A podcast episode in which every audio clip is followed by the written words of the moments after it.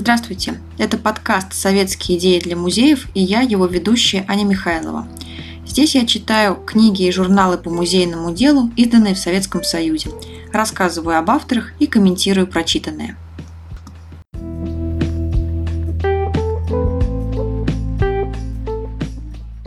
Сегодня читаем отрывки из книги «Музееведение. Музей исторического профиля».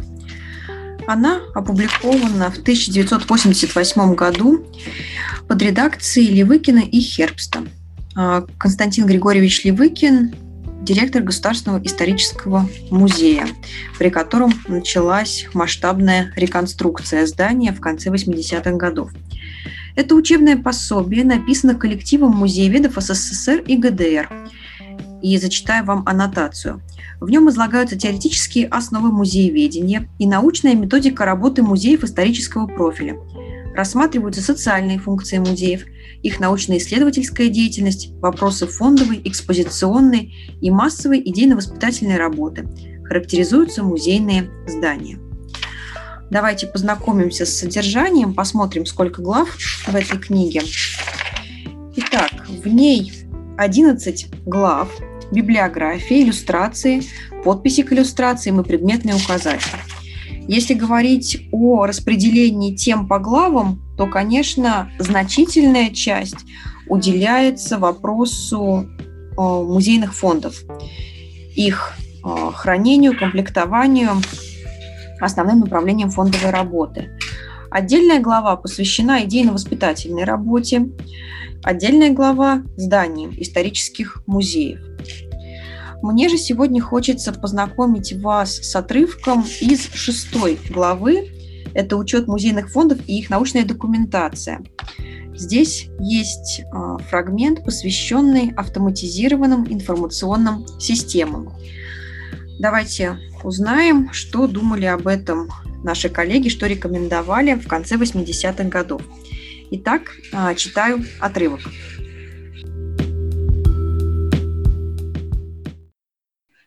Создание автоматизированных информационных систем. Электронно-вычислительные машины, ЭВМ, могут использоваться в различных областях музейного дела. В исследовательской, фондовой, экспозиционной, научно-просветительной деятельности, административно-плановой и планово-финансовой работе, решать задачи технического плана, поддерживать микроклимат в помещениях, управлять системой охраны. Главное предназначение ЭВМ в музее накопления, хранения, передачи информации, необходимой музею в его разносторонней деятельности. Осуществляется это при помощи автоматизированных информационно-поисковых систем, АИС. ЭВМ в музее – это новый вид носителя информации, электронный, безбумажный. Наибольший результат следует ожидать от применения ЭВМ в области фондовой работы. Однако ЭВМ не может заменить научного сотрудника, добывающего данные о предмете в процессе его изучения – но может эти данные запомнить и выдать в любых сочетаниях. Она запоминает учетно-хранительские сведения о предметах и коллекциях, но не заменяет учетных документов, имеющих юридическую силу. Однако в области каталогизации музейных собраний ИВМ обладают широчайшими возможностями. С ее помощью можно получить любые типы каталогов. Это важно не только для совершенствования фондовой работы, но и для всех других направлений деятельности музея. Каталоги, действующие с помощью ЭВМ, имеют существенные отличия от традиционных систем. Все каталожные данные на музейный предмет содержат только один носитель данных. Каталожные данные хранятся в запоминающем устройстве ЭВМ. Электронно-вычислительная машина может копировать носитель данных нужное число раз, менять его форму, структуру. ЭВМ проводит отбор данных в соответствии с определенным запросом и предоставляет их пользователю в любых требуемых сочетаниях. Необходимость в создании системы каталогов также отпадает, а время поиска информации сокращается до минимума. Автоматизированный каталог значительно упрощает процесс подготовки печатных каталогов, располагая каталожные описания в заданной последовательности и снабжая их разнообразными указателями. С помощью ЭВМ можно тиражировать каталоги типографским способом. ЭВМ обладает возможностью передавать информацию на значительные расстояния, решая тем самым вопрос об использовании Государственного музейного фонда страны и даже музейных фондов целого ряда стран. Возможно, организация межмузейного обмена информацией, находящейся в памяти музейных ЭВМ с помощью различных каналов связи. Информация может быть получена только с разрешения хранителя информации или автора научного описания предмета. АИС, база данных о музейном собрании, должна разрабатываться специалистами многих профилей – кибернетиками, математиками, лингвистами, при обязательном участии музейных научных сотрудников. Для организации будущих АИС используются традиционные картотеки. Картотеки из перфокарт для этой цели непригодны.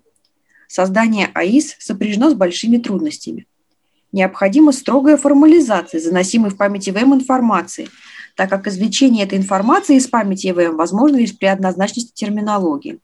Поэтому для общения с ИВМ нужны словари терминов понятий, употребляющихся в музейной практике.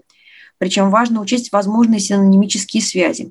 При записи словарей в памяти ИВМ учитывается необходимость их пополнения. Для максимально полного использования возможностей ИВМ создается универсальная, многоаспектная и многоуровневая система описания музейного предмета, музейной коллекции, музейного собрания, включающая все необходимые признаки, параметры. Универсальная система описания обеспечивается сочетанием общих и специфических признаков, присущих музейному предмету или коллекции. К общим признакам относятся учетно-хранительские параметры, общий подход к атрибуции предмета, параметры, характеризующие жизнь предмета или коллекции в музее, экспонирование, публикации, реставрации и так далее. Специфические признаки выявляют индивидуальные особенности предмета или коллекции. Многоаспектность системы описания определяется многогранностью информативных возможностей музейного предмета или коллекции. Многоуровневая система описания достигается в результате выявления различных логически-смысловых связей – существующих между признаками, присущими одному музейному предмету, коллекции, собранию.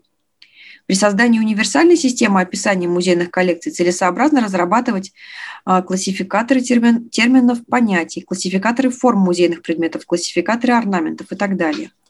Универсальная система описания музейных коллекций, словари и классификаторы терминов понятий с помощью математического обеспечения записываются в памяти ВМ, в соответствии с ними в ВВМ вводятся конкретные данные о музейном предмете или коллекции. Пользователь имеет возможность быстро осуществить многоаспектный поиск и получить в печатном виде любые интересующие его сведения. Пользователь после небольшой тренировки может вести диалог с ВВМ с помощью входных-выходных устройств, терминалов, дисплеев, телевизоров с клавиатурой типа печатной машинки. Затребованная информация посылается на экран телевизора. С помощью клавиатуры пользователь может вносить, исправлять, стирать любые данные – Современные ЭВМ позволяют работать с микрофильмами и микрофишами. Представляется перспективе централизованная разработка входных форм накопителей информации для записи в ЭВМ. Они подобны общепринятым карточкам научного описания музейных предметов, но имеют ряд конструктивных особенностей. Музей, не имеющий своей ЭВМ, сможет участвовать в межмузейном обмене информацией, поставляя в ближайший вычислительный центр заполненные по определенным правилам формы на предметы своего собрания. Для организации работы по созданию в музеях АИС нужен центральный координирующий орган. Разработка автоматизированных информационно-поисковых систем ведется в ряде стран. В СССР поставлена задача создания общесоюзной автоматизированной информационной системы, охватывающей недвижимые памятники и музейные предметы – в этой работе принимают участие Институт системных исследований Академии наук СССР, Ленинградский вычислительный центр Академии наук СССР, ряд музеев, в числе которых э, входит и музей исторического профиля, профиля Государственный исторический музей и Центральный музей революции СССР.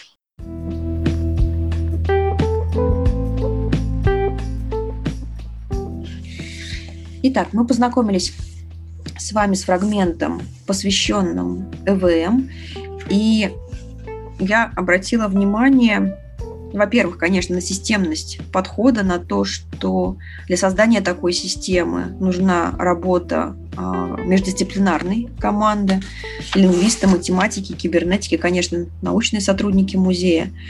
И что информация из этой системы должна использоваться в самых разных, а вообще во всех направлениях деятельности музея. Я вспоминаю пример одного петербургского музея, где в систему КАМИС э, ввели дополнительное поле, позволяющее учитывать сведения о публикации этого предмета в социальных сетях, что позволяет в дальнейшем увидеть, э, какой процент предметов да, из коллекции уже представлен не только на сайте, но и именно в соцсетях. И здесь как раз говорится об этом, что а, важно да, показывать публикации предмета. И что еще важно здесь отметить, это планы, которые ну, в каком-то смысле да, сейчас реализованы. Я имею в виду госкаталог по созданию общесоюзной такой системы. И, наверное, об этом нужно будет записать отдельный выпуск, потому что, конечно, а, в данном отрывке дается полноценная такая полноценное теоретическое да, описание того, как должны быть устроены такие системы и какую роль они должны играть в музее. Интересно будет услышать комментарии тех из вас, кто непосредственно работает с комиссом или с какой-то другой учетной системой, э, насколько то, с чем вы работаете, соответствует вот таким представлениям наших коллег, озвученным в конце 80-х годов.